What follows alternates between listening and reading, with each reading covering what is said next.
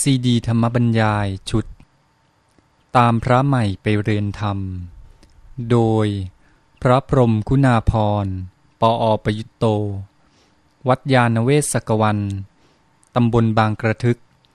อำเภอสามพรานจังหวัดนครปฐม บรรยายแก่พระนวกะรุ่นพรรษา 2539 ตอนที่ 30 เรื่อง การพัฒนาชีวิตพัฒนาสังคม จะไม่ล่มสลาย ถ้าวินัยยังอยู่เป็นฐาน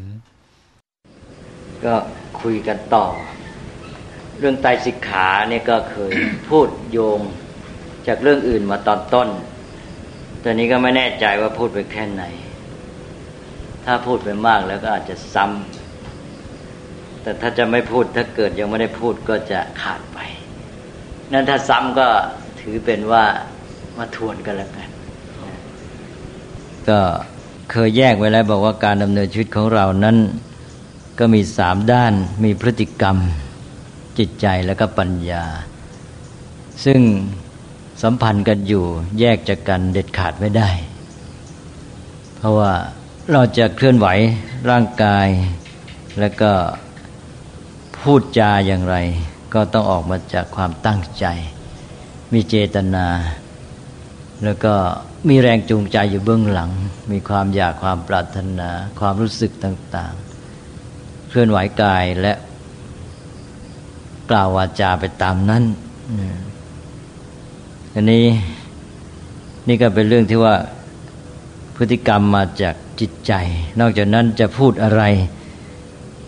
แล้วจะเคลื่อนไหวทำอะไรได้แค่ไหนก็อยู่ที่ปัญญาที่มีความรู้เข้าใจด้วย ราะฉะนั้นพฤติกรรมก็ต้องออกมาจากปัญญา อยู่ในขอบเขตของปัญญา ส่วนจิตใจเองก็ต้องอาศัยปัญญา ปัญญามีความรู้เข้าใจ มองสิ่งต่าง ๆ อย่างไร มองด้วยความเข้าใจอย่างไร ก็จะมีผลต่อความรู้สึกในทางจิตใจ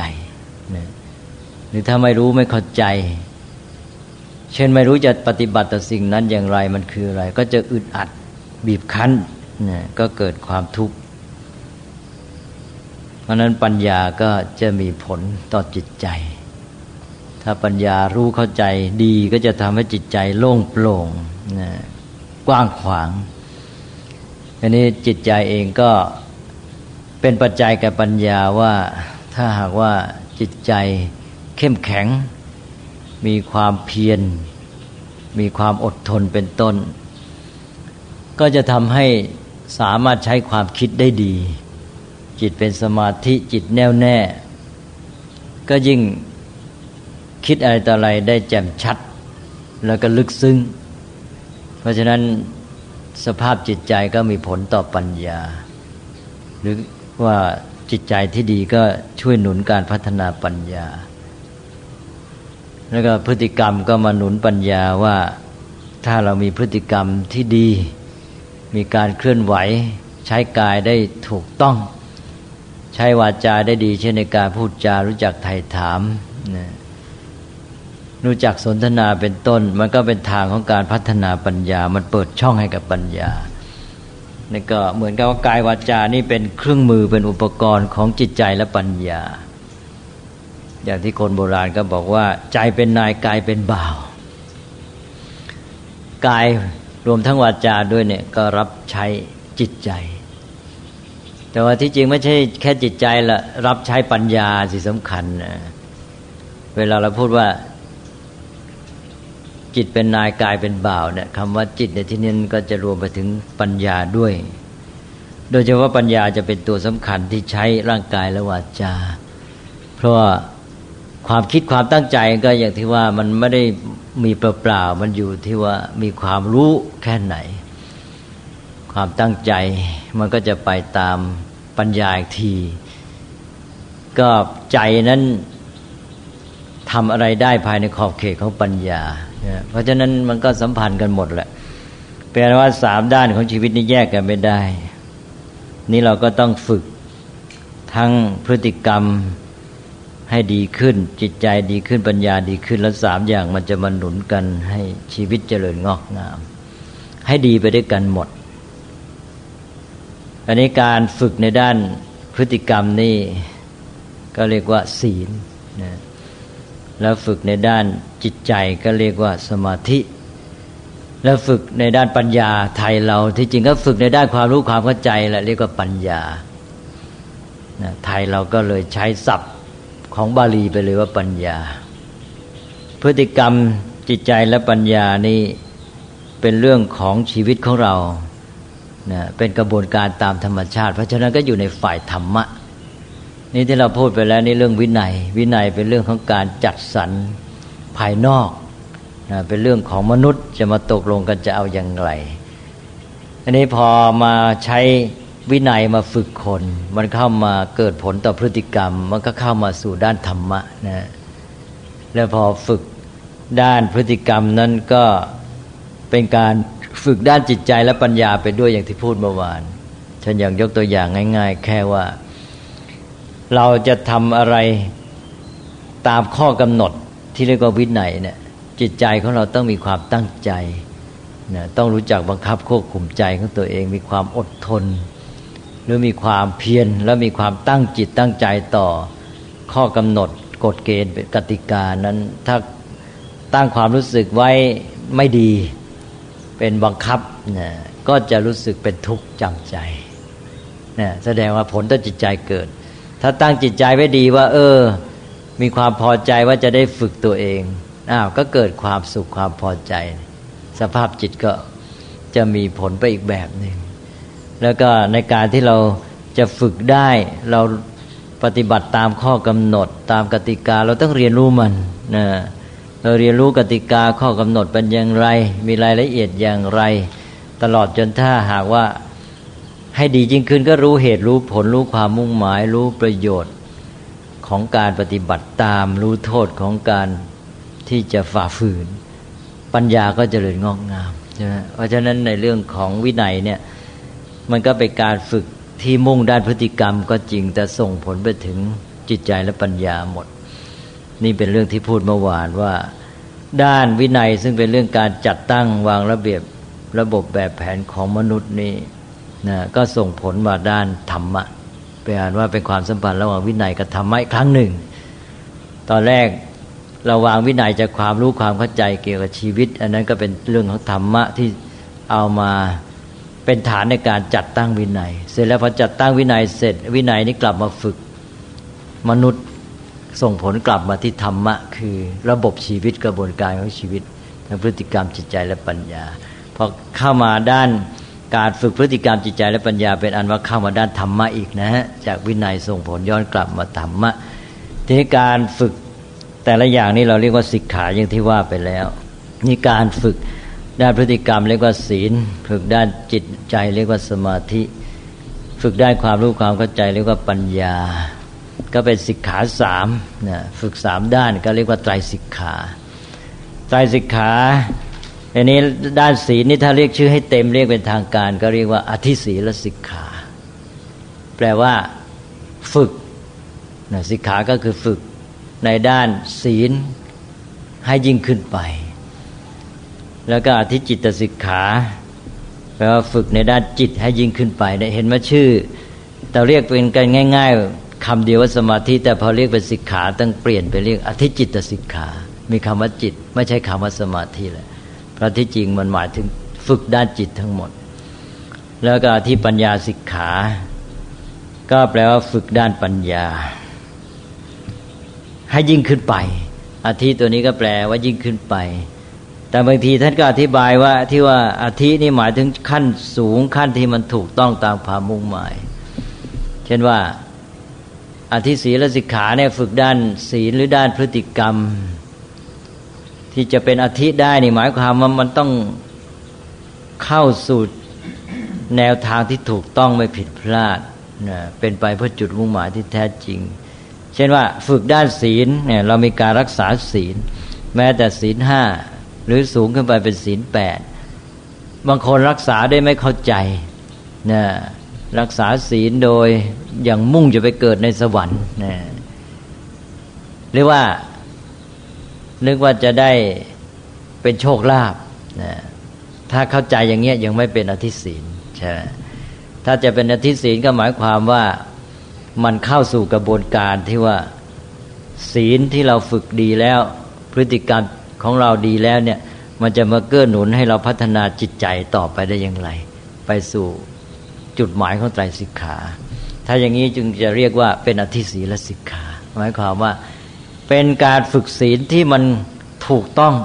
นะเข้าสู่แนวทางเข้าสู่กระบวนการที่แท้ไปสู่จุดหมาย เรียกว่าเป็นอธิศีล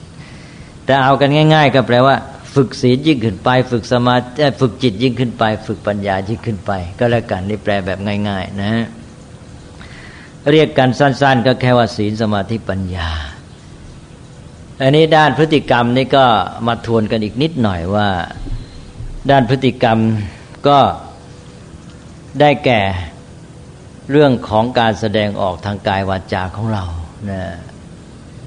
ด้านพฤติกรรมก็มีกายกับวาจา การเคลื่อนไหวร่างกายมือเท้าเป็นต้นนะแล้วก็วาจาการกล่าวถ้อยคำสองอย่างเนี่ยนี่กายวาจาของเรานี่ที่แสดงออก ไปสัมพันธ์กับสิ่งแวดล้อมนะไปสัมพันธ์กับโลกภายนอก เพื่อให้เราดำรงชีวิตไปได้โดยดี ถ้าเราใช้พฤติกรรมไม่ดีเราจะดำเนินชีวิตไม่ได้ดี จะเกิดความสัมพันธ์กับโลกภายนอกหรือสิ่งแวดล้อมอย่างเสียหาย ขัดแย้ง เกิดผลร้ายกับตนเองแล้วก็สิ่งแวดล้อมเหล่านั้น นี่สิ่งแวดล้อมก็มีสองด้าน สิ่งแวดล้อมประเภทผู้คนด้วยกัน เรียกว่าสิ่งแวดล้อมทางสังคมนี่เป็นศัพท์สมัยใหม่ก็คือ มนุษย์ด้วยกันแต่สมัยก่อนนั้นก็รวมทั้งสัตว์ด้วยนะ สัตว์อื่นสัตว์เดรัจฉานที่จริงคำว่าสัตว์นี่ก็หมายถึงมนุษย์ด้วยอยู่แล้วในภาษาพระ ภาษาพระเนี่ยคำว่าสัตว์เนี่ยเน้นที่ตัวคนนะแต่ว่าภาษาไทยเวลาพูดว่าสัตว์เนี่ยเรามักจะเว้นคนใช่ไหมเราไปนึกถึงสัตว์ดิรัจฉาน แต่ภาษาพระนี่สัตว์เนี่ยมุ่งที่คนก่อนอื่นดังนั้นคนไทยไปเรียกมนุษย์เป็นสัตว์เขาก็ชักโกรธ แต่ที่จริงภาษาพระนั้นสัตว์นี่แหละมนุษย์ก่อนอื่นเลย เช่นอย่างพระโพธิสัตว์ไงใช่ไหมพระโพธิสัตว์นี่แม้คนที่ประเสริฐได้ซ้ำใช่ไหมเราเรียกว่าโพธิสัตว์แปลว่าสัตว์ผู้มุ่งต่อโพธินี่หรืออย่างพระพุทธเจ้า ตอนที่เป็นเจ้าชายสิทธัตถะอ่าศัพบาลีก็เรียกว่ามหาสัตว์มหาสัตว์นี่ก็เท่ากับคำคล้ายๆคำว่ามหาบุรุษนั่นเอง มหาสัตว์ลองคิดดูสิฮะสัตว์ผู้ยิ่งใหญ่ใช่ไหมมาเรียกเป็นภาษาไทยสิโกรธเลยอันนั้นภาษาบาลีเนี่ยคำว่าสัตว์นี่มุ่งที่คนเป็นสำคัญ แล้วสัตว์อื่นก็เป็นตัวประกอบพวกช้างม้าก็เป็นสัตว์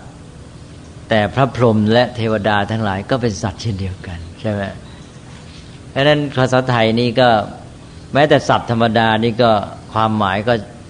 ไม่ค่อยจะตรงกับเดิมแท้ในภาษาบาลี ถ้าใครไปเรียกพระพรหมก็สัตว์ คนที่นับถือพระพรหมก็โกรธเอาใช่ไหมเทวดาก็เป็นสัตว์ พระพุทธเจ้า พระโพธิสัตว์ก็สัตว์อยู่แล้วบอกอยู่แล้วมหาสัตว์อะไรอย่างนี้นะอันนี้ว่าพฤติกรรมของเรานี่ก็ไปสัมพันธ์กับสัตว์อื่นนะตั้งแต่คนด้วยกันเป็นต้นไป นี่ก็เราก็เรียกกันภาษาปัจจุบันว่าสิ่งแวดล้อมทางสังคมนะเรา ไปเคลื่อนไหวร่างกายของเรา ไปจับมือถือแขนเขาหรือไปอุ้มไปช่วยประคับประคองไปนวดไปฟันใช่ไหมหรือจะไปตีเขาประทุษร้ายเขานะหรือว่าใช้วาจาก็ไปพูดกับเขานะพูดดีพูดร้ายอะไรต่าง ๆ เนี่ยก็เป็นเรื่องของพฤติกรรม นี่เป็นด้านศีลเท่านั้นนะหรือว่าต่อไปก็สิ่งแวดล้อมอื่น นอกจากมนุษย์หรือสัตว์อื่น แล้วก็ สิ่งแวดล้อมอีกประเภทหนึ่งที่เราจะเอากายบัจจาเข้าไปเกี่ยวข้องก็คือ สิ่งแวดล้อมอย่างอื่นนอกจากมนุษย์สัตว์ ก็คือพวกวัตถุ ธรรมชาติอื่น ๆ ต้นไม้ภูเขาดินน้ำลมไฟนะตึกบ้านเรือนถนนหนทางก็ใกล้ตัวที่สุดก็ปัจจัยสี่ตั้งแต่อาหารเป็นต้นไป อาหารเครื่องนุ่งห่มที่อยู่อาศัยยารักษาโรคนี่เป็น ความสัมพันธ์ของเรากับพวกวัตถุสิ่งของอย่างแรกเลย ตลอดจนปัจจุบันก็เทคโนโลยี ทีนี้ก็อยู่ที่ว่าเราจะมีพฤติกรรมปฏิบัติต่อสิ่งเหล่านี้อย่างไรใช่ไหมถ้าเราปฏิบัติต่อมันดีก็ได้ผลดี ปฏิบัติต่อมันไม่ดีก็เกิดผลเสียกับชีวิตของตนเอง เช่นพฤติกรรมในการกินอาหารก็คือสัมพันธ์กับอาหาร ถ้ากินไม่เป็นก็เกิดโทษต่อชีวิตร่างกาย ถ้ากินเป็นก็ได้ผลดีก็สุขภาพแข็งแรง เกื้อหนุนต่อ ชีวิตนะอย่างนี้เป็นต้น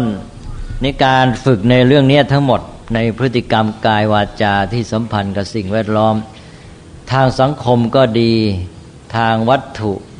ต่าง ๆ ที่เรียกภาษาเป็นวิชาการเรียกว่าทางกายภาพก็ดีเนี่ยตั้งแต่ปัจจัยสี่เป็นต้นไป เนี่ยเป็นศีลหมดเลยนะฮะกว้างมาก อันนี้ทำไมจึงใช้คำว่าศีล อันนี้ก็เป็นเรื่องที่น่าศึกษาคำว่าศีลเนี่ยพระท่านจะบอกว่าแปลว่าปกติ ปกติก็หมายความว่ามันเป็นของ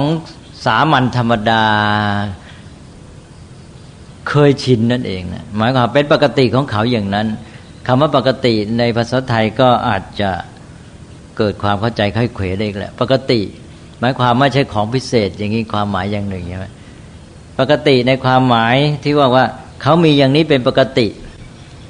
เขาจะทำอย่างเงี้ยเป็นปกติเนี่ยเช่นเขาเดินเขาก็เดินก็ย่องก็แย่งเป็นปกติของเขาเนี่ยหรือเขาเดินเร็วเป็นปกติของเขาเนี่ยเขาเดิน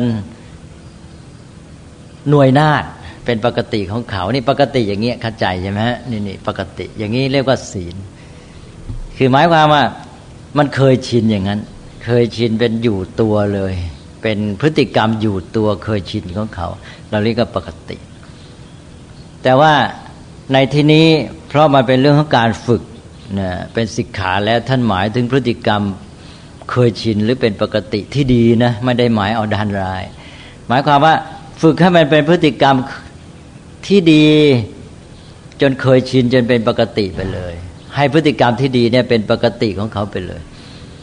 มันอยู่ตัวนั่นเอง ถ้าพฤติกรรมอะไรต่ออะไรเราประพฤติได้อย่างนั้น มันก็อยู่ตัวใช่ไหมตอนแรกเราไปเจออะไรเราจะทำอย่างใดอย่างหนึ่งนะอันนั้นเราทำครั้งแรกเนี่ย เราอาจจะต้องคิดต้องพิจารณาว่าจะเอาอยัางไงนะแต่ต่อไปพอครั้งที่สองที่สามเนี่ย เราจะเริ่มทำโดยที่ว่าแทบจะไม่ต้องคิดใช่ไหม พียงแต่ตั้งใจนิดเดียวแต่ก่อนครั้งแรกเนี่ยจะต้องคิดอยู่นานและลังเลว่าจะเอาไงพอต่อไปครั้งที่สองเริ่มจะไม่ต้องคิดแหละ คิดน้อย ต่อมาครั้งที่สามที่สี่คราวนี้แทบจะไม่รู้ตัวเลย ต่อไปนี่นานๆเข้านี่ไม่รู้ตัวหรอกทำไปเลย ทีนี้ความเคยชินของเราเนี่ยมันก็จะมีสองแบบที่ร้ายกับดีใช่ไหมถ้าความเคยชินไม่ดีเจออะไรป้าก็ด่าทันทีอย่างนี้ใช่ไหมนะ อย่างนี้มันก็เกิดผลเสียกับชีวิตของตัวเอง ทีนี้ถ้าเป็นความเคยชินที่ดีนะพอพบคนนะแขกแปลกหน้ามาก็พูดทักทายปราศัยอ่อนหวาน อันนี้มันก็กลายเป็นความเคยชินเป็นปกติที่ดีนิสีนี่ท่านเป็นเรื่องของการฝึก เพราะฉะนั้นท่านก็มุ่งเอาความเคยชินที่ดี นั่นศีลเราก็พูดได้ว่าเป็นพฤติกรรมเคยชินที่ดี หรือการที่ทำให้พฤติกรรมที่ดีนั้นกลายเป็น ปกติของเขานะหรือของเรานี่แหละนะเอาละครับ พฤติกรรมสำคัญมากตรงเคยชินเนี่ยเพราะเคยชินแล้วแก้ยาก เพราะนั้นจึงเน้นว่าให้เราพยายามพัฒนานะพฤติกรรมของเราที่เคยชินให้ดีโดยเฉพาะเด็กๆ ในครอบครัวเนี่ยสำคัญที่สุดเริ่ม เพราะว่าเด็กนี่ถ้าโตขึ้นติดอย่างไร แล้วก็แก้ยาก โบราณก็จึงพูดด้วยว่าไม้อ่อนดัดง่าย ไม้แก่ดัดยากใช่ไหมเพราะอะไรเพราะคนแก่นี่มันอยู่ตัวแล้วพฤติกรรมนั้นสะสมมาติดตัวมาตั้งสี่ห้าสิบหกสิบเจ็ดสิบแปดสิบปี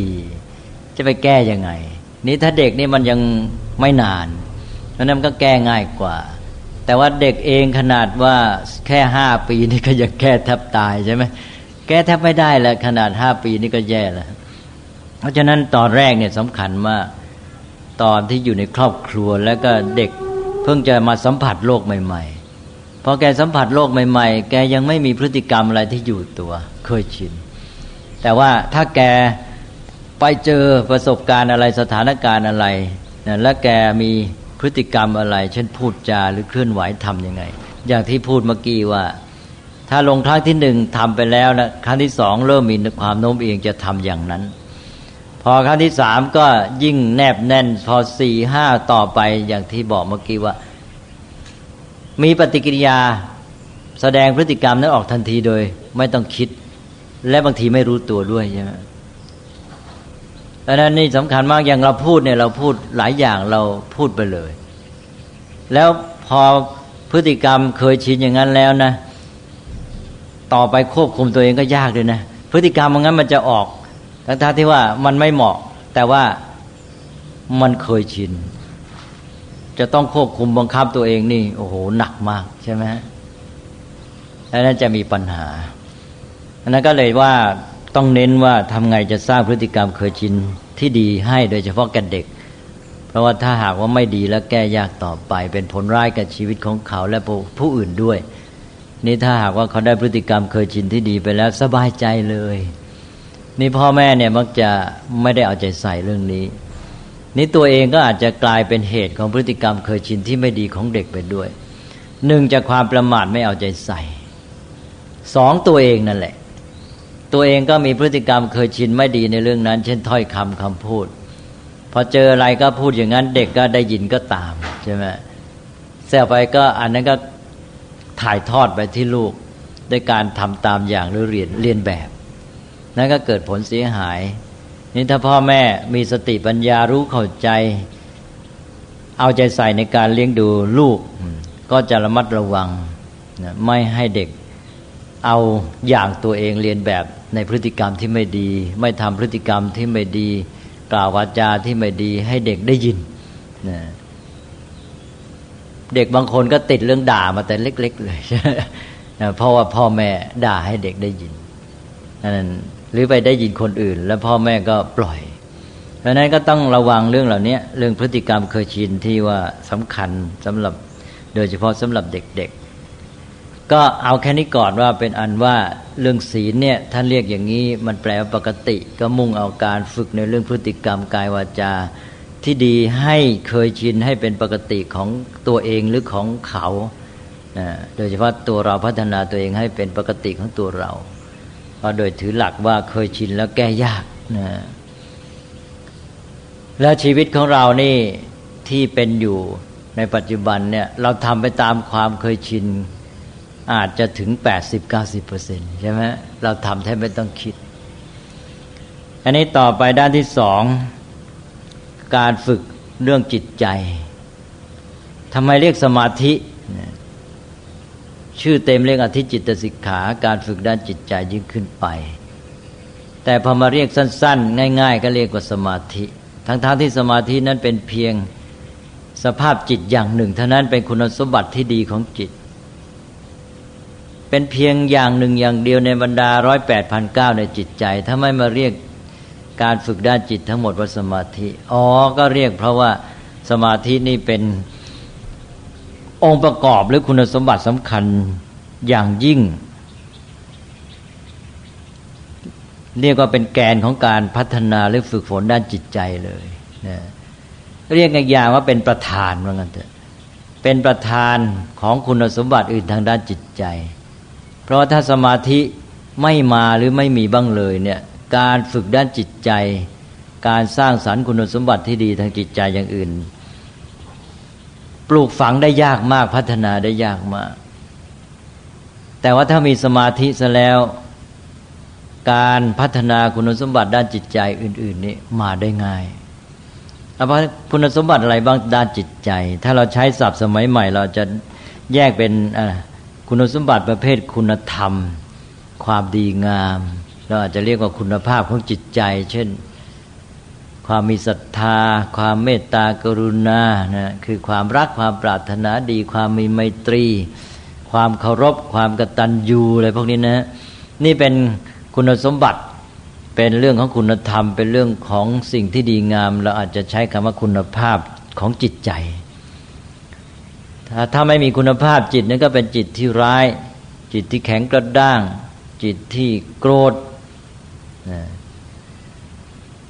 จิตที่ลบลู่อะไรต่าง ๆ เป็นต้นนี่เป็นเรื่องของอกุศลเป็นบาปเป็นเรื่องของกิเลสอันนี้เราต้องการส่วนที่ดี ๆ ก็พัฒนาด้านดีขึ้นมาให้มีคุณภาพ ทีนี้อีกด้านหนึ่งคืออะไร คือเรื่องความเข้มแข็งของจิตใจ ความสามารถของจิตใจ เช่นว่าขันติความอดทน วิริยะความเพียร ความมีใจสู้ ความบักบั่นก้าวไปข้างหน้า ไม่ยอมท้อถอยนะความมีสติ การที่ระลึกทันต่อเหตุการณ์ การที่สามารถบังคับควบคุมจิตใจได้ รวมทั้งสมาธิเองด้วย ความที่จิตใจตั้งมั่น มั่นคง แน่วแน่นไม่หวั่นไหวต่อสิ่งต่าง ๆ นี่ด้านสมรรถภาพจิตใจและอีกด้านหนึ่งก็คืออะไรก็คือเรื่องของความสุข ความร่าเริงเบิกบานใจ ความมีจิตใจผ่องใสสงบสดชื่น ร่าเริงอะไรพวกนี้นะนี่ด้านความสุข อาจจะเรียกว่าสุขภาพจิต ก็เอาศัพท์สมัยใหม่มาใช้นะว่าเป็นคุณภาพจิต สมรรถภาพจิต สุขภาพจิต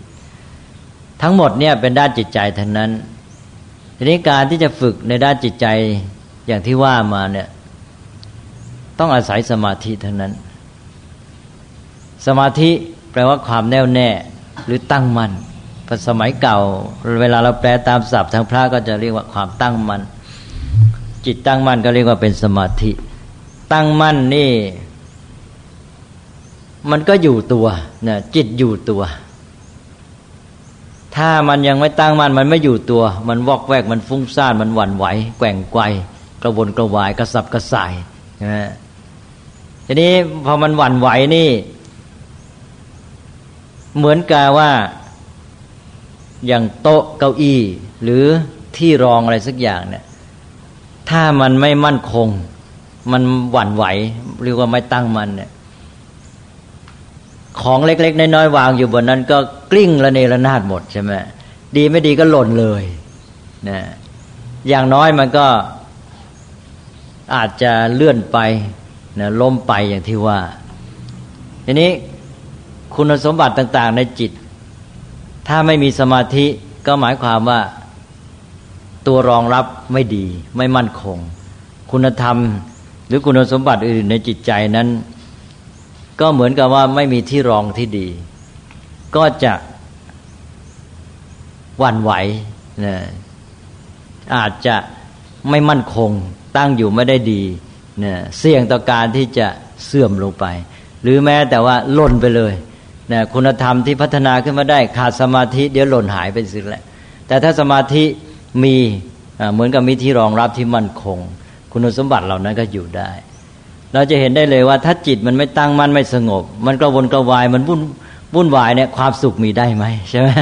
ความสุขความสดชื่นไม่ได้ เพราะฉะนั้นสมาธิต้องไปแกนให้ ทีนี้ด้านคุณธรรมอื่นๆ ก็เหมือนกัน ถ้าจิตพลุ่งพล่านกวนกวายนี่เมตตามาไม่ได้ใช่ไหมมีตะโกรธสิมาได้ใช่ไหมเพราะนั้นความเข้มแข็งล่ะ จิตไม่มั่นคงไม่มีสมาธิมันไม่มีความเข้มแข็งแน่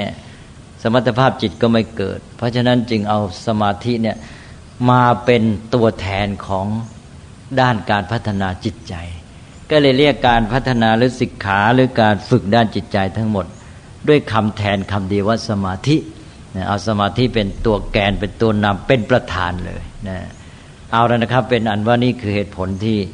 เรียกการฝึกในด้านจิตด้วยคำว่าสมาธิทั้งทั้งที่สมาธิที่จริงเป็นเพียงคุณสมบัติอย่างหนึ่งของจิต แต่มัน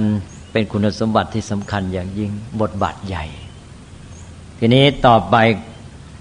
ก็ขั้นด้านที่สามก็คือปัญญาเรื่องความรู้ความเข้าใจ ด้านนี้ก็เป็นเรื่องยิ่งใหญ่ ความจริงนั้นปัญญาว่าไปแล้วมันเป็นคุณสมบัติอย่างหนึ่งของจิตใจนั่นเอง สมัยปัจจุบันนี้อย่างพวกวิชาการตะวันตกเนี่ย บางทีก็แยกไม่ออกระหว่างด้านจิตกับด้านปัญญา เพราะเขามองว่า เอ๊ะปัญญาก็เรื่องของจิตใจนี่ใช่ไหมอย่างในเวลาแยกแบบขันห้าเนี่ย เราจะเห็นได้ชัดว่าปัญญาเนี่ยไปอยู่ในด้านจิตใจ อันนี้ยังไม่ได้เรียนเรื่องการแยกเรื่องรูปนามแล้วก็แยกเป็นขันห้าเอเรียนแล้วยังขันห้ายังนะอันนั้นเป็นการแยก องค์ประกอบของชีวิตออกไปนะเป็นภาคเหมือนกับภาคของนิ่ง แยกออกเป็นส่วนๆเหมือนกับอนาโตมีของชีวิตนะอนาโตมีของชีวิตนี่แยกออกไปเป็นส่วนๆว่ามีอะไรบ้างประกอบด้วยอะไรบ้างอะไรบ้างเนี่ย ถ้าแยกแบบนั้นเนี่ยปัญญาจะไปอยู่ในภาคจิตใจอย่างไม่ได้เรียนก็ อย่าไปถือเป็นสำคัญผมจะพูดให้ฟังนิดหน่อยนะฮะ ก็ถือว่าพอได้ผ่านผ่านหูไว้คือว่าชีวิตของเราเนี่ยทางพระท่านแยกส่วนออกไปว่าเป็นการประชุมเข้าของส่วนประกอบห้าอย่าง หรือห้ากองห้าประเภทมีรูปเนี่ยรูปธรรมฝ่ายร่างกาย แล้วก็เวทนาความรู้สึกสุขทุกข์ไม่สุขไม่ทุกข์สัญญาความกำหนดหมายที่ทำให้จำได้ หมายรูปเขียวแดงเหลืองเป็นต้น แล้วก็สังขารคุณสมบัติ ที่ปรุงแต่งจิตใจนะให้ดีให้ชั่ว แล้วก็วิญญาณตัวรู้รู้เห็นได้ยินได้กลิ่นเป็นต้น ทีนี้ปัญญาเนี่ยก็ไปอยู่ในสังขารเครื่องปรุงจิต ปรุงแต่งให้จิตดีจิตชั่ว จิตมีกำลังมีความสามารถหรือทำให้จิตอ่อนแอเป็นต้น จะเห็นว่าปัญญาไปอยู่ในหมวดเดียวกันเรื่องเครื่องปรุงของจิตเลยใช่ไหมอยู่ในสังขาร ก็อยู่ในพวกจิตปนๆกันอยู่ แต่ทีนี้พอมาแยกแบบการพัฒนาชีวิตเป็นสามด้าน การดำเนินชีวิตเป็นสามด้าน กลับแยกเป็นพฤติกรรมจิตใจและปัญญานี่ปัญญาออกมาใหญ่เลยนะเดิมเป็นตัวเดียวในเครื่องปรุงจิตเท่านั้นเองออกมาเป็นตัวบทบาทใหญ่ อันนี้คล้าย ๆ กับสรีรวิทยานะถ้าเทียบแพทย์ ถ้าแยกเป็นขันห้าเหมือนอนาโตมีเข้าใจไหมฮะอนาโตมีนี่หมายความว่าเป็นการแยกส่วนร่างกายว่ามีอะไรบ้างอะไรบ้างเหมือนของตายนะเหมือนของตายมาแยกส่วนออก แต่สรีรวิทยานี่ก็คือการทำงานของร่างกาย ระบบความสัมพันธ์มันทำไงไอ้นี่ทำหน้าที่อะไรต่างก็เหมือนกับคล้ายๆกับเรื่องของการดำเนินชีวิตนี่ เราแยกเป็นสามด้านพฤติกรรมจิตใจและปัญญา ทีนี้พอมาแยกแบบ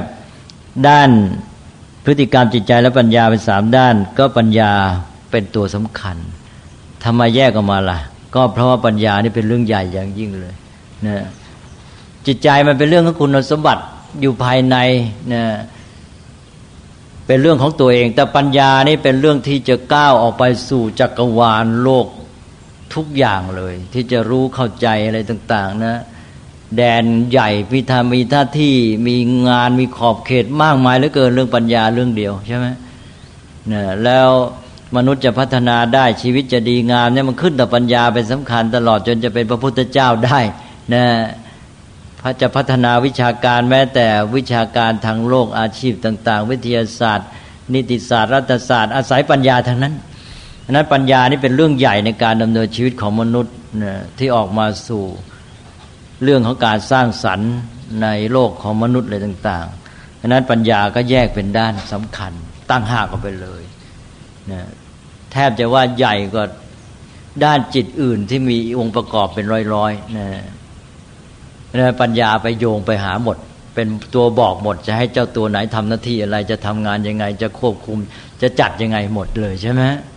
ไอ้เจ้าตัวอื่นจะทำไงก็รับใช้ปัญญา ถ้าปัญญาดีสักอย่างไอ้เจ้าปัญญาบอก บทเสร็จหมดก็เลยแยกปัญญาเป็นเรื่องใหญ่ เป็นแดนหนึ่งของพฤติกรรม และเป็นแดนที่สูงสุดเลย เอานะฮะทีนี้แปลว่านี่ด้านปัญญา ทีนี้ด้านปัญญานี่ก็มีทั้งปัญญาที่รู้เรื่องที่มนุษย์จัดสรรตกลงกันยังไง เพียงแต่ว่า เออ ตามวัฒนธรรมประเพณี ระบบแบบแผนจัดตั้ง ที่เราเรียกว่าวินัยเนะี่ย สืบสืบถ่ายทอดกันมา วางเป็นตายตัวแล้วเราก็รู้ไปตามนั้น แล้วเราก็ประพฤติปฏิบัติดำเนินชีวิตได้ใช่ไหมนี่ปัญญารู้เรื่องตามที่มนุษย์ตกลงกันทั่วๆไป อันนี้เป็นเรื่องถามันแต่แค่นี้ก็สำคัญแล้วเพียงแต่เรียนรู้สิ่งที่มนุษย์ได้จัดวางตั้งไว้ เพื่อจะให้สังคมของตัวอยู่กันได้เนี่ย แค่นี้ก็เรียนกันแทบตายแล้วใช่ไหมนี่ก็ด้านหนึ่งแล้วทีนี้ ปัญญาที่ลึกซึ้งกว่านั้นก็คือรู้เข้าไปถึงความจริงที่อยู่เบื้องหลัง สิ่งที่มนุษย์มาตกลงกันจัดวางนี้ใช่ไหมเบื้องหลังในกรในขอนี่ในกรในขอนี่ก็เป็นเรื่องความรู้ในระดับที่มนุษย์จัดตั้งใช่ไหมว่าคนนั้นชื่อกอคนนี้ชื่อขอ เป็นความรู้ระดับสมมติระดับวินัยเท่านั้น แต่เบื้องหลังในกรในขอคืออะไร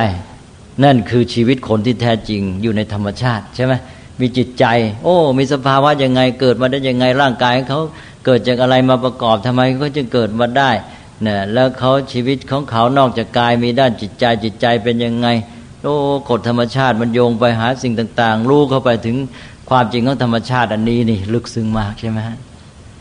นั้นก็ไปอ่านว่าเราจะดำเนินชีวิตธรรมดานี่ ปัญญาในระดับรู้เข้าใจสิ่งที่มนุษย์จัดตั้งวางระบบไว้นี่พอแหละ เนี่ยก็เป็นมนุษย์แค่นี้ก็ทำให้มันดีเหอะ ให้อยู่ในให้อยู่ในแนวทางที่มนุษย์ผู้มีปัญญา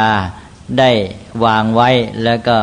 สังคมก็ได้ถ่ายทอดกันมาลงตัวยอมรับว่าอันนี้ดีเป็นประโยชน์ แต่ว่ารู้แค่นี้พอจริงไหมไม่พอ เพราะว่าแค่นี้นะบางทีไม่รู้เหตุรู้ผลเขาวางทำไม เป็นเพราะอะไรจึงวางอย่างนี้ และที่มนุษย์รุ่นเก่าวางไว้ต่อมาสังคมเปลี่ยนแปลง นะอาจจะไม่เหมาะก็ได้ใช่ไหมหรือว่าอาจจะวางด้วยความเข้าใจผิด พฤติกรรมระบบสังคมอย่างของฝรั่งเดี๋ยวนี้ที่รู้ตัวว่าวางมาตั้งสองพันปีบางอย่างก็ผิดใช่ไหมทำให้เกิดโทษกับชีวิต ทีนี้ถ้าไม่มีปัญญารู้ความจริงธรรมชาติ ลึกซึ้งกว่ากว่านั้นแก้ไม่ได้ใช่ไหมก็ไปเป็นทาสของอารยธรรม เป็นทาสของวัฒนธรรมเก่า นั้นก็เลยต้องมีปัญญาที่รู้ถึงความจริงของธรรมชาติแท้ๆซึ่งเป็นความจริงแน่นอน เป็นระบบความสัมพันธ์ในธรรมชาติ อันนี้ที่ยิ่งใหญ่ นี่คือความรู้ที่ว่าสามารถทำให้เป็นพระพุทธเจ้าได้ รู้โลกชีวิตตามเป็นจริงนะอันนี้ก็แปลว่าอย่างน้อยก็แยกปัญญาสองระดับแหละใช่ไหมระดับที่เกี่ยวกับเรื่องที่มนุษย์จัดวางตั้งให้เดิมเดินชีวิตกันได้ สามัญในสังคม แล้วก็ปัญญาที่รู้เข้าถึงความจริงที่เป็นปรมัตเป็นความจริงแท้เนี่ยตามกฎธรรมชาติ แต่นอกจากนี้แล้วก็ยังมีปัญญาที่ตื้นลึกกว่ากันเยอะแยะใช่ไหมปัญญาในแง่ของการรู้ข้อมูลเข้าใจสิ่งที่มองเห็นเฉพาะหน้านะรับรู้สิ่งต่างๆ รับรู้เข้าใจตามเป็นจริงไหมนะไม่ใช่ดูตามชอบใจชอบไม่ชอบใจนะแค่นี้รับรู้ก็มีเรื่องปัญญาเข้ามาเกี่ยวข้อง รู้เข้าใจมัน ต่อไปก็รู้ลึกลงไปอีกนะสามารถคิด เชื่อมโยงสิ่งโน้นสิ่งนี้ข้อมูลโน้นข้อมูลนี้นะไม่ใช่เมื่อกี้นี้รู้ข้อมูลนั้นข้อมูลนั้น เฉพาะแต่ละอย่างก็เข้าใจ ต่อมาสามารถเชื่อมโยงข้อมูลเหล่านั้นอีกใช่ไหมเออนอกจากรู้ว่าคืออะไรแล้วรู้ว่าเป็นอย่างไรอีกนะ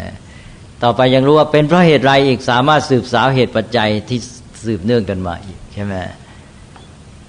ต่อไปก็สามารถที่จะคิดวิเคราะห์ แล้วก็นอกจากวิเคราะห์ยังวินิจฉัยอีก วินิจฉัยว่าเนอมันมีทางเลือกอย่างนี้เอาอยัางไงนะอันไหนจะดีที่สุดวินิจฉัยอย่างนี้นะการวินิจฉัยนั่นก็จะมีปัญหาอีกเช่นว่าทางด้านจิตเข้ามาใช่ว่าวินิจฉัยเกี่ยวกับการตัดสินใจในเรื่องคนนะก็จะมีว่าเอ๊ะเกิดต้องการผลประโยชน์นะหรือมีความลำเอียงนะก็จะวินิจฉัยไม่เที่ยงธรรม ไม่ตรงความจริง หรือมีความโกรธแค้น การวินิจฉัยก็จะผิดพลาด ราะนั้นก็จะมีเรื่องของด้านจิตเนี่ยเข้ามาเกี่ยวข้องตลอด นอกจากพฤติกรรมไปหาข้อมูลแล้ว ด้านจิตใจก็จะมาครอบงำทำให้ปัญญานี้ บริสุทธิ์หรือไม่บริสุทธิ์ ถ้ามาครอบงำถูกกิเลสครอบงำฝ่ายจิตใจก็มามีอิทธิพลต่อฝ่ายปัญญาทำให้ไม่ได้ไม่ได้ความจริงแท้หรือไม่ถูกต้องนะไม่เป็นอย่างที่มันควรจะเป็นดังนั้น ปัญญาก็จะมีเรื่องต้องทำเยอะแยะนะแล้วก็มาปัญญาที่มาใช้แก้ปัญหา เกิดไปพบสถานการณ์อย่างนั้นอย่างนี้แล้วนะเกิดติดขัดคับข้องขึ้นมา อันนี้สถานการณ์นี้ใหม่ไม่เคยเจอ แล้วจะเอาความรู้เก่าที่เรียนรู้มาเนี่ยมาประยุกต์ใช้อย่างไรใช่ไหมแก้ปัญหานี้ได้ ก็ต้องมีความสามารถในการที่จะเชื่อมโยงประสบการณ์ เชื่อมโยงข้อมูลความรู้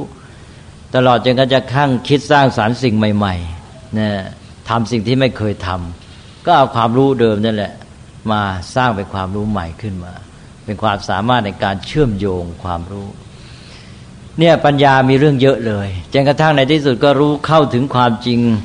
ของธรรมชาติของชีวิตที่แท้ระบบความสัมพันธ์ในธรรมชาติหมดกว้างขวางจนกระทั่งตรัสรู้โพธิญาณเป็นพระพุทธเจ้าไปนะอันนี้แหละครับนี่ก็เป็นเรื่องที่แยก เรื่องการพัฒนาชีวิตของมนุษย์สามด้านเป็นศีลสมาธิปัญญาแล้วทั้งสามอย่างนี้สัมพันธ์เกื้อหนุนกันอย่างไรก็ได้อธิบายไปแล้วเดี๋ยวคุณอาจารย์ในเรื่องของเรื่องสีเป็นปกตินะฮะ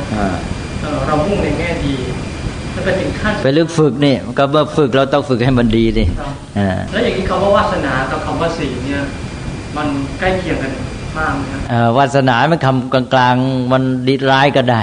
ใช่ไหมวาวาสนาร้ายๆไงพูดกับโชคโคกห้างหรืออะไรเงี้ยมันไม่ได้มันไม่ได้เป็นเรื่องฝึก คือว่าศีลนี่เป็นเรื่องของการฝึกโดยตั้งใจทำให้มันดีใช่ไหมส่วนวาสนานั้นเป็นการสั่งสมของคนนั้น รวมๆกันไปใช่ไหมเร็วก็ได้ดีก็ได้เป็นพฤติกรรมเคยชินเหมือนกันนี่ก็พฤติกรรมเคยชิน แต่ว่ามันไม่ได้ประกอบด้วยความตั้งใจในกระบวนการฝึกคนเนี่ยเพราะฉะนั้นเราจึงเอา เรื่องศีลเข้ามาประยุกต์ใช้ในวาสนาเพื่อปรับวาสนาให้มันดีไงเข้าใจฮะผมเลยตั้งข้อสังเกตว่าถ้าอย่างอรหันเนี่ยฮะก็อธิอธิศีลเนี่ยก็ต้องสมบูรณ์แล้วทำไมทำไมในพระสูตรบอกว่า แม้กระทั่งอรหันนี่ก็ยังติดในวาสนาวาสนาบางส่วนก็ยังเปลี่ยนแปลงแก้ไขไม่ได้เนื่องจากองค์สัมมาสัมพุทธเจ้าอ่าก็ใช่สิอ่าก็ไม่ใช่หมายความว่าฝึกศีลแล้วมันจะกลายเป็นดีไปหมดนะใช่ไหม ก็ตัวติดมาเคยชินอย่างนั้น ท่านบอกว่าเคยชินขนาดละเอียดวันนี้นี่แก้ไม่ไหวนะ เพราะนั้นเราจึงต้องรีบไงใช่ไหมเด็กๆเเกิดมาก็รีบให้ฝึกให้เป็นศีลที่ดีไปซะสิเพราะงั้นละวาสนามาทีนี้แย่ไปเลยถ้าถึงขั้นวาสนานี้ก็คือก็วาสนานี่ก็หมายความว่า แก้ได้เหมือนกัน แต่ว่ามันแก้ยาก แก้ได้แต่หยาบหยาบทีนี้พอมันลึกละเอียด แก้ไม่ไหว แก้ได้แต่พระพุทธเจ้าเนี่ยแก้หมด คือหมายท่านเรียกว่าละกิเลสพร้อมทั้งวาสนาทั้งหมด พระพุทธเจ้า แต่พระอรหันต์นี่ละวาสนาได้ไม่หมดนะขณะที่ฝึกศีลมาฝึกจิตฝึกปัญญามาอย่างดีก็ยังละวาสนาได้ไม่หมดไอ้ส่วนที่มันเป็นความเคยชินเป็นเรื่องละเอียดอ่อน แต่ไม่ถึงก็เป็นภัยอันตรายท่านบอกว่าละไม่ได้วาสนาก็เป็นของรวมๆจากการสะสมของคนนั้น ไม่ว่าดีว่าร้าย นะฮะนี่ศีลนี่เป็นอย่างที่ว่าเป็นเรื่องความตั้งใจฝึกนะตอนนี้มาถึงเรื่องของสมาธินะครับก็มักจะฟังคนที่ฝึกสมาธิแล้วเนี่ยโดยว่าบางสายหรือบางสำนักเนี่ยก็รู้สึกดีใจและภูมิใจ ที่ว่าฝึกแล้วเนี่ยตัวเองได้มีนิมิตในเรื่องของสมาธินะที่เกิดนิมิตต่างๆแต่ในขณะเดียวกันเนี่ยก็มีบางคนเนี่ยนะฮะก็ได้ความสงบจะไม่เกิดนิมิตเลย ผมก็เลยอยากจะร้องเอออยากจะขอเรียนเรียนถามพระเดชพระคุณอาจารย์ว่า จริง ๆ แล้วเนี่ยมีความจำเป็นมากน้อยแค่ไหนที่ในการฝึกสมาธิเนี่ยต้องมีนิมิตเกิดขึ้น ถ้าหากว่าไม่เกิดนิมิตจะมีความสงบนี่หมายความว่าล้มเหลวไหมนะท่านในเรื่องลักษณะว่าเออเอาตามสูตรเนี่ยจำเป็นที่จะต้องการทำสมาธิต้องเกิดนิมิต เอางี้ก่อน นิมิตมีสองอย่าง โดยหลักใหญ่ แต่ก่อนที่จะพูดถึงนิมิตสองอย่างนะพูดถึงฝันก่อน คนฝันนั่นเรียกว่านิมิตภาษาพระเรียกว่านิมิตนะคำว่าฝันเนี่ย สิ่งที่มองเห็นในฝันเรียกว่านิมิตถ้าคนหลับฝันก็คนหลับไม่ฝันได้ดีกันอ้าวใช่ไหมเพราะนั้นคนที่ปฏิบัติบำเพ็ญสมาธินี่ เห็นนิมิตก็ไม่เห็นนิมิตไหนดีกันอ้าวเนี่ยถ้าหลับไม่ฝันมันก็แสดงจิตมันก็ราบเรียบมันก็ไปได้ดี นี่ไอ้นิมิตสิเป็นตัวที่ทำให้วุ่นใช่ไหมจิตมันถูกถูกทำให้ไหวหรือว่าทำให้ไม่เรียบไม่รื่น แต่ว่าอย่างพี่บอกเมื่อกี้นิมิตมีสองอย่างนะต้องระวัง มันมีนิมิตอย่างหนึ่งที่จำเป็น เพราะมันเกี่ยวกับสิ่งที่ตัวปฏิบัติ เป็นนิมิตของกรรมฐานนั่นเอง นิมิตของสิ่งที่เรากำหนดเพื่อใช้ในการฝึกสมาธิ อันนั้นนิมิตนั้น สำคัญนะนิมิตอื่นที่แทรกเข้ามาในระหว่างนั้นเป็นตัวโกนเท่านั้นนะเป็นตัวที่เป็นตัวอาจจะเป็นเพียงอาการปรากฏการณ์ที่มันเกิดขึ้นในระหว่างที่จิตมันไปสู่ระดับนั้นระดับนั้นมันมีการปรุงแต่งนะก็เป็นภาพขึ้นมา อันนี้มันมีนิมิตอันหนึ่งที่เป็นนิมิตที่เป็นตัวแทนของสิ่งที่เรากำหนดเช่นว่าเราเพ่งกสิณ แล้วหลับตาไป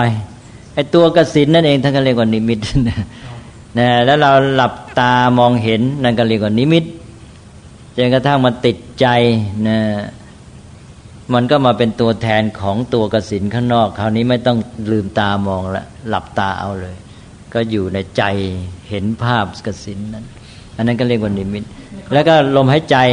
เมื่อเรากำหนดลมหายใจไป ต่อไปมันก็เป็นภาพลมหายใจขึ้นมา จากการปรุงแต่งของจิต ภาพลมหายใจเกิดขึ้นไม่ต้องคือจิตก็มาอยู่กับภาพลมหายใจและภาพของลมหายใจอันนั้นเรียกว่าเป็นนิมิตของกรรมฐาน นิมิตของอารมณ์กรรมฐาน อันเนี้ยมีความสำคัญในการปฏิบัติ นี่แหละ นิมิตก็เลยต้องแยกเป็นสองอย่าง นิมิตภาพอื่นที่แทรกเข้ามาในระหว่าง เห็นเป็นผีเห็นเป็นยักษ์เห็นเป็นแสงอะไรต่าง ๆ นั่นเป็นนิมิตที่ ถือว่าเข้ามากวนต้องรู้ทัน แต่นิมิตที่เป็นตัวแทนของกรรมฐานที่เราปฏิบัติ อันนี้เป็นส่วนหนึ่งของการปฏิบัติเลย แยกได้แล้วนะเราจะรู้ได้อย่างไรครับว่า อันนี้เป็นนิมิตที่เราใช้กำก็ไม่ยากอะไรก็มันเป็นตัวแทนอยู่แล้ว มันก็เหมือนกับของนั้นอย่างอย่างตัวอนาปานสตินะครับการที่เอาลมหายใจเป็นนิมิตนะฮะนิมิตจะเกิดเป็นตัวแทนของลมหายใจจะเป็นลักษณะไหนเป็นลักษณะที่ เจ้าตัวต้องรู้ เพราะมันเป็นตัวแทนหมายว่าตัวกำหนดลมหายใจจิตมันไม่ไปไหน มันก็เป็นภาพของสิ่งนั้นตัวก็รู้อยู่แล้วเป็นภาพของอันนั้น แต่ตัวจะเห็นเป็นภาพอะไรแล้วแต่ตัวรู้สึกมาตัวรู้สึกลมหายใจเหมือนกับเป็นสายรุ้งหรืออะไรเงี้ยใช่ไหมก็เป็นภาพอย่างนั้นขึ้นมาท่านั้นเองว่าเจ้าตัวรู้เองอะไม่ต้องไปกลัวเรื่องนี้นะเพราะว่ามันเป็นภาพตัวแทนสิ่งนั้น จิตเขาตัวอยู่กับสิ่งนั้นนี่ภาพมันก็เกิดจากสิ่งนั้นนะนะเพราะฉะนั้นต้องแยกนิมิตสองอย่าง นะเพราะบางสำนักนี่ถึงขนาดที่ว่ากำหนดเอาไว้เลยว่า ถึงขั้นนี้ขั้นนี้จะมีนิมิตเป็นลักษณะเป็นดวงสีนี้สีนี้ ถ้าถึงขั้นสูงสุดจะเป็นดวงสีสีซึ่งซึ่งผมศึกษาแล้วอ่านแล้วรู้สึกรู้สึกว่าเออไม่จำแต่คลาดเคลื่อนจากความเป็นจริงเลยอันนั้นก็กลายเป็นว่าไปสร้างภาพให้แก่ผู้ปฏิบัติตั้งแต่ก่อนปฏิบัติ แล้วอันนี้จะฝังใจแล้วเวลาไปปฏิบัติจริงๆจะเกิดเห็นขึ้นมา เพราะมัน มันนำจิตของตัวเองแล้ว เรียกว่าเหมือนกับสะกดจิตในการนำจิตนำจิตให้เชื่ออย่างนั้น หรือมันมันแนบสนิทอยู่ในความคิด ฝังอยู่ในความคิด เวลาไปปฏิบัติมันก็เลยออกมาเป็นภาพนะอาทีนี้ขอกลับมาที่เก่านะนะทีนี้ว่า ได้พูดไปแล้วว่าการฝึกเรื่องพฤติกรรมจิตใจและปัญญาหรือศีลสมาธิปัญญาเนี่ยมันสัมพันธ์เกื้อหนุนกันอยู่ เพราะฉะนั้นมันแยกเด็ดขาดจากกันไม่ได้ แต่ว่าทำไมเวลาท่านมาพูดเป็นใจสิกขาทำให้เรารู้สึกว่าเป็นขั้นเป็นตอนเหมือนก็มีสามขั้น เป็นขั้นศีลขั้นสมาธิขั้นปัญญาอันนี้ก็เป็นเรื่องที่ว่าควรจะพิจารณา ในความเป็นจริงบอกแล้วว่าสามอย่างนี้มันแยกขาดจากกันไม่ได้ มันเป็นชีวิตอันหนึ่งอันเดียวกัน ไปแยกได้อย่างไง อย่างที่บอกพฤติกรรมทุกครั้งปราศจากจิตใจได้ไหมไม่ได้ ต้องมีความตั้งใจมันจากในจิตใจ แล้วปราศจากความรู้ได้ไหมก็ไม่ได้ รู้แค่ไหนก็ทำได้แค่นั้นใช่ไหมเออที่เราจะพูดแต่ละครั้งนี่มันต้องมีความรู้อยู่นะนะแล้วเราก็พูดได้ แต่ว่าเราจะรู้แค่ไหน เราก็พูดได้แค่นั้น เพราะนั้นมันแยกกันไม่ได้แล้วทำไมเวลาฝึกท่านบอกว่าฝึกขั้นศีล ฝึกขั้นสมาธิฝึกขั้นปัญญา อันนี้ก็หมายความว่าแยกในแง่ของความเด่น ในช่วงแรกนั้นการฝึก ซึ่งที่จริงในชีวิตของเราเนี่ยสามอย่างมันทำงานด้วยกัน แต่ว่าความปรากฏออกมาเนี่ย มันจะเด่นชัด สำหรับขั้นต้นเนี่ยจะเด่นชัดด้านพฤติกรรม ซึ่งเป็นของหยาบกว่าใช่ไหมด้านพฤติกรรมนี่จะเด่น แล้วคนจะฝึกตอนแรกๆนี่ มันก็ต้องเอาที่พฤติกรรมภายนอกเนี่ย เพราะว่าเขายังไม่รู้จักดำเนินชีวิตเลย การที่จะดำเนินชีวิตไปได้ก็คือเริ่มต้นในพฤติกรรม อย่างที่เรียกว่า ถ้าเรามีเครื่องมือก็ฝึกการใช้เครื่องมือก่อน กายวาจานี่เป็นเครื่องมือในการดำเนินชีวิตของเราก็ใช้ให้มันเป็นก่อนนะก่อนที่จะเอาไปใช้ให้ได้ประโยชน์อะไรมากมายเนี่ยตอนแรกต้องใช้เป็นก่อนใช่ไหมนี่พฤติกรรมยังไม่รู้จักใช้เลย เพราะฉะนั้นตอนแรกอย่างน้อยต้องฝึกใช้มันก่อน ใช้ร่างกายใช้วาจาให้เป็น พอใช้อย่างน้อยใช้ได้ เอาแค่ใช้ได้ก็ยังดี เพราะถ้าหากไม่ฝึกเลยเนี่ย ใช้ก็ไม่ได้นะฮะ ร่างกายวาจาเนี่ยใช้ไม่ได้ พอเริ่มฝึกก็ใช้ได้ ต่อไปใช้เป็นแล้วก็ใช้ทำประโยชน์ได้มากขึ้น แต่การที่จะใช้ประโยชน์ได้ดีขึ้น ต้องอยู่ที่จิตใจและปัญญาเลยใช่ไหมนั้นตอนแรกใช้ให้ได้ก่อน เพราะนั้นเลยต้องจำเป็นต้องฝึกเน้นเรื่องพฤติกรรมก่อนนะเหมือนกับการที่ว่าเราได้เครื่องมือมาก็ต้องฝึกใช้ให้มันใช้ได้ก่อน ให้รู้ว่ายังไงให้คนเอาเครื่องมือไปใช้ในสถานการณ์ในเวลาไหนใช้อย่างนี้ ต่อไปพอชำนาญแล้วทีนี้เนี่ยไอ้ด้านภายในจิตใจและปัญญาจะสำคัญยิ่งขึ้นใช่ไหมตอนแรกก็เลยเรื่องของพฤติกรรมเด่นหนึ่งแล้วเป็นของหยาบกว่าสองเป็นเครื่องมือเป็นเบื้องต้นนะก่อนที่จะก้าวไปสู่ด้านจิตใจและด้านปัญญา อันนี้ขอบเขตก็แคบนะ เรื่องพฤติกรรมวาจาเนี่ย มันเป็นของหยาบแล้วก็ขอบเขตเขามันแคบฝึกไปในระยะหนึ่งแล้วมันจะอยู่ตัว ต่อจากนั้นเนี่ยถ้ามันเคยชินอย่างที่ว่าแก้ยากอันนั้นก็เลยต้องเอาซะก่อน เดี๋ยวมันจะเคยชินในทางผิดนั้นเรื่องการฝึกเรื่องพฤติกรรมในเหตุผลหลายอย่างที่จะต้องเน้นให้ความเด่นชัดในตอนแรก หมายความว่าเระดมด้านจิตใจและปัญญามาเอาเรื่องกับพฤติกรรมนี้ ไม่ได้หมายความว่ามีแต่พฤติกรรมฝึกไปได้ที่ไหน ถ้าไม่มีจิตใจและปัญญา แต่ตอนแรกเราต้องเน้นเหมือนกับระดมทั้งจิตใจและปัญญาเนี่ยมาอยู่ที่การฝึกในเรื่องพฤติกรรม ว่าทำไงพฤติกรรมมันจะดีมันจะใช้ได้นะเครื่องมืออุปกรณ์นี้จะได้ใช้ประโยชน์ได้ดีต่อไปข้างหน้า เพราะเราอยากใจจะเอาไอ้ร่างกายและวาจาของเรานี่ไปเป็นอุปกรณ์ใช้งานต่อไปในการดำเนินชีวิต อีกเยอะแยะรวมทั้งไปจิตไปฝึกจิตใจฝึกปัญญาด้วยใช่ไหม ตกลงว่าเรื่องฝึกพฤติกรรมหรือศีลจึงเป็นสำคัญในตอนแรกปรากฏชัด เหมือนกับเป็นพื้นฐานหรือเป็นอุปกรณ์ไว้ ทีนี้พอขั้นที่สองด้านจิตใจนี่ขยายกว้างขวางแล้วสินี้ แล้วเป็นเรื่องละเอียดประณีตนี่พอฝึกเรื่องร่างกายใช้พฤติกรรมอยู่ตัวแล้วเรื่องจิตโอ้ยังยุ่งยังเยอะแยะเลยเกินนะเป็นเรื่องละเอียดอ่อนจะต้องฝึกกันไปอีกนานเลยเชื่อไหมเพราะฉะนั้น ฝึกพฤติกรรมอยู่ตัวแล้วนี่จิตยังไปอีกไกล ทีนี้พอฝึกจิตได้เก่งนะจนกระทั่งอยู่ตัวมีสมาธิดีแล้วนะก็เป็นจิตที่พร้อมจะใช้งาน แล้วจะไปเป็นฐานของปัญญาอีกทีไม่คล้าย ๆ กับว่า พฤติกรรมนี่อยู่ตัวก็มาฐานรองรับจิตดีแหละถ้าจิตใจในฝึกดีแล้วก็ไปเป็นฐานรองรับการใช้ปัญญาใช่ไหมสมาธิจิตดีแล้วสงบ แน่วแน่มั่นคงไม่มีอะไรกวนจะใช้ความคิด จะปลูกฝังพัฒนาปัญญาก็ได้ผลดี แต่ว่าขนาดจิตอยู่ตัวดีแล้วนะ ฝึกจิตได้ดีแล้วเรื่องที่ปัญญาจะต้องรู้อีกมากมายเลยเกินเชื่อไหมนั่นเราคิดดูสิอะไรขอบเขตกว้างกัน ถ้ามองในแง่ข่าวความแคบความกว้างเนี่ยไอ้เรื่องพฤติกรรมมันแคบก็เยอะเลยใช่ไหมพอไปแดงของจิตใจนี่โอ้โห เรื่องละเอียดอ่อนไปเยอะเลย เพราะจิตใจอยู่ตัวแล้วเรื่องปัญญายังไปเยอะกว่า เยอะ เพราะปัญญามันรู้ไปทั้งจักรวาลเลย ไปถึงทุกสิ่งทุกอย่างนะเพราะนั้นเรื่องปัญญามันก็มองในความแคบความกว้างมันก็กว้างกับเขานะแล้วมันต้องอาศัยทั้งพฤติกรรมและจิตใจเป็นฐานเป็นเครื่องมือหมดเลยฉะนั้นก็เลยพูดไปตามลำดับนี้เป็นอันว่าในการฝึก หรือสิกขานี้เด่นชัดตอนแรกก็เด่นที่พฤติกรรมกายวาจาที่เรียกว่าศีล แล้วก็มาขั้นที่สองเมื่อเอากับพฤติกรรมพออยู่ตัวพอสมควรแล้วใช้ได้ ตอนนี้ก็จะมาเน้นเรื่องจิตใจ ซึ่งเป็นเรื่องที่ยังอีกกว้างขวางยังต้องฝึกพัฒนากันอีกมากพอฝึกจิตใจลงตัวอยู่แล้วเรื่องปัญญายังไม่จบใช่ไหม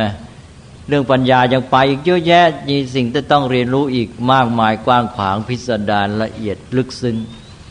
นะแต่ในทุกขั้นตอนจะเห็นว่าทั้งสามอย่างเนี่ยทำงานด้วยกันใช่ไหมนั้นถ้ามองแต่ละจุดแต่ละตอนเนี่ยมันทำงานอยู่ทั้งสามอย่างนะแต่ถ้ามองเป็นขั้นใหญ่ๆเราจะแยกได้เลย เป็นขั้นศีลขั้นสมาธิขั้นปัญญา เอานะฮะคิดว่าคงจะชัดเจนไหม นะว่าในแง่ของการที่ว่ามันอาศัยทำงานด้วยกัน นี่ก็แน่นอนทุกขณะไปด้วยกัน แต่ในแง่ของการแยกเป็นช่วงกว้าง ก็จะแยกได้เช่นเดียวกันว่า เป็นขั้นศีลขั้นสมาธิขั้นปัญญานะ ทีนี้ในการฝึกคน เพื่อจะให้คนพัฒนาไปได้ดีเนี่ย เราก็ใช้หลักที่ว่าสามอย่างเนี่ย มันทำงานด้วยกันเนี่ย เอามาฝึกให้มันได้ผลดีเลย ให้มันไปด้วยกันเลยเราเองก็ตามหรือเราจะฝึกเด็ก จะเคลื่อนไหวทำพฤติกรรมอะไรนะหรือทำกิจกรรมอะไรสักอย่างหนึ่งเนี่ยนะเราก็เอาศีลสมาธิปัญญามาใช้แล้วฝึกมันสัทีเดียวเลย มันจะได้ได้ผลดีไม่ใช่ทำไปอย่างที่ว่าจับพลัดจับผูก็ได้นะเกิดมันไม่บังเอิญไม่พอเหมาะมันก็ไม่ได้เลยเนี่ย ทำได้ความรู้เข้าใจก็ฝึกได้ผล เวลาจะทำกิจกรรมอย่างใดอย่างหนึ่ง เช่นว่าเด็กมาอ้าวครูจะให้จัดกิจกรรมอย่างหนึ่ง ก็มาฝึกให้ครบนะใช่ว่าอ้าวมาช่วยกันพิจารณาดูที่ว่า กิจกรรมที่เราจะทำเนี่ย มองในแง่ศีลนะกิจกรรมที่เราจะทำเนี่ย มันจะแสดงออกเป็นพฤติกรรมกายวาจากิจกรรมที่เราจะทำเนี่ยนะ มัน ก่อความเดือดร้อนเบียดเบียนผู้อื่นหรือเปล่า หรือเป็นการช่วยเหลือเกื้อกูลสร้างสรรค์ใช่ไหมกิจกรรมทุกอย่างนี้มองได้ ถ้าเป็นกิจกรรมที่เสียศีลก็คือ มันจะก่อความเดือดร้อนเบียดเบียนใครเขาก็มองดู เออ กิจกรรมของเราที่จะทำอันนี้ ไม่เบียดเบียนก่อความเดือดร้อนกับใคร แต่เป็นการสร้างสรรค์นะเป็นไปในทางที่ดีเกื้อกูลต่อสังคมเพื่อนมนุษย์ ได้และเรื่องศีล ต่อไปกิจกรรมเดียวกันนี้ มองด้านจิตใจ จิตใจเราเป็นไง จิตใจเราที่จะทำกิจกรรมเนี่ย เรามีแรงจูงใจคิดจะทำกิจกรรมนี้เพื่อหาผลประโยชน์เห็นกับตัว หรือทำได้ขัดเคืองใครนะทำด้วยจิตโลภหรือโกรธหรือเปล่า หรือมีความหรือว่ามีความสุขหรือความทุกข์จิตใจคุณมัวเศร้าหมอง หรือจิตใจผ่องใสล่าเริงเบิกบานมีความสุขที่จะทำใช่ไหมพิจารณาได้ทีนี้ถ้าจิตมันไม่ดีก็ปรับซะให้มันดีบอกว่าเราจะทำกิจกรรมทั้งทีนะ ให้จิตใจของเราทำด้วยแรงจูงใจที่ดี อยากจะทำประโยชน์นะทำด้วยเมตตากรุณาทำด้วยความสุขสดชื่นนะนี่ได้จิตได้แหละ ต่อไปได้ปัญญาว่ากิจกรรมอันเดียวกันเนี้ยที่เรากำลังจะทำอยู่เนี้ยเรามีความรู้เข้าใจมันดีหรือยังรู้เข้าใจรายละเอียดของมันกันตอนกระบวนการนะรู้วิธีปฏิบัติ แล้วก็รู้ว่ามันจะเกิดผลดีผลเสียอย่างไร แล้วเรารู้ว่าเหตุผลไหมว่าเราทำเพราะเหตุผลอะไร การกระทำของเราสมเหตุสมผลไหมเนี่ยจะมีผลดีผลร้ายตามมาอย่างไร ใช่ไหมนี่เรียกว่าในด้านปัญญา นี่ถ้าหากว่าปัญญามันยังไม่ชัดก็จะได้พัฒนาซะตอนนั้นพอทำกิจกรรมนั้นปั๊บพร้อมเลย ได้ทั้งศีลสมาธิปัญญาได้ผลดีพัฒนานะหรือจะใช้ตรวจสอบก็ได้ เราทำอะไรไปแล้ว เออ ในแง่ศีลเป็นอันว่าเบียดเบียนเขาหรือเกื้อกูลนะในด้านจิตใจสภาพจิตของเรา วิโลภาโทสะหรือว่ามีความเมตตากรุณาหรืออะไรหรือดีหรือเปล่า แล้วก็จิตใจของเรามีความสุขหรือมีความทุกข์เบิกบานผ่องใสหรือเศร้าหมองขุนมัวเร่าร้อนใช่ไหมด้านด้ปัญญารู้เหตุรู้ผลเข้าใจต่างๆ ชัดเจนทีนี้เราก็ใช้ตรวจสอบแล้วเราก็วางแผนที่จะปรับปรุงให้มันดียิ่งขึ้น ถ้าหากว่ากิจกรรมทุกกิจกรรมนี่ดำเนินไปด้วยศีลสมาธิปัญญาอย่างนี้ก็พัฒนาแน่ใช่ไหม แล้วเกิดผลดีแน่นอน ก็ตกลงว่า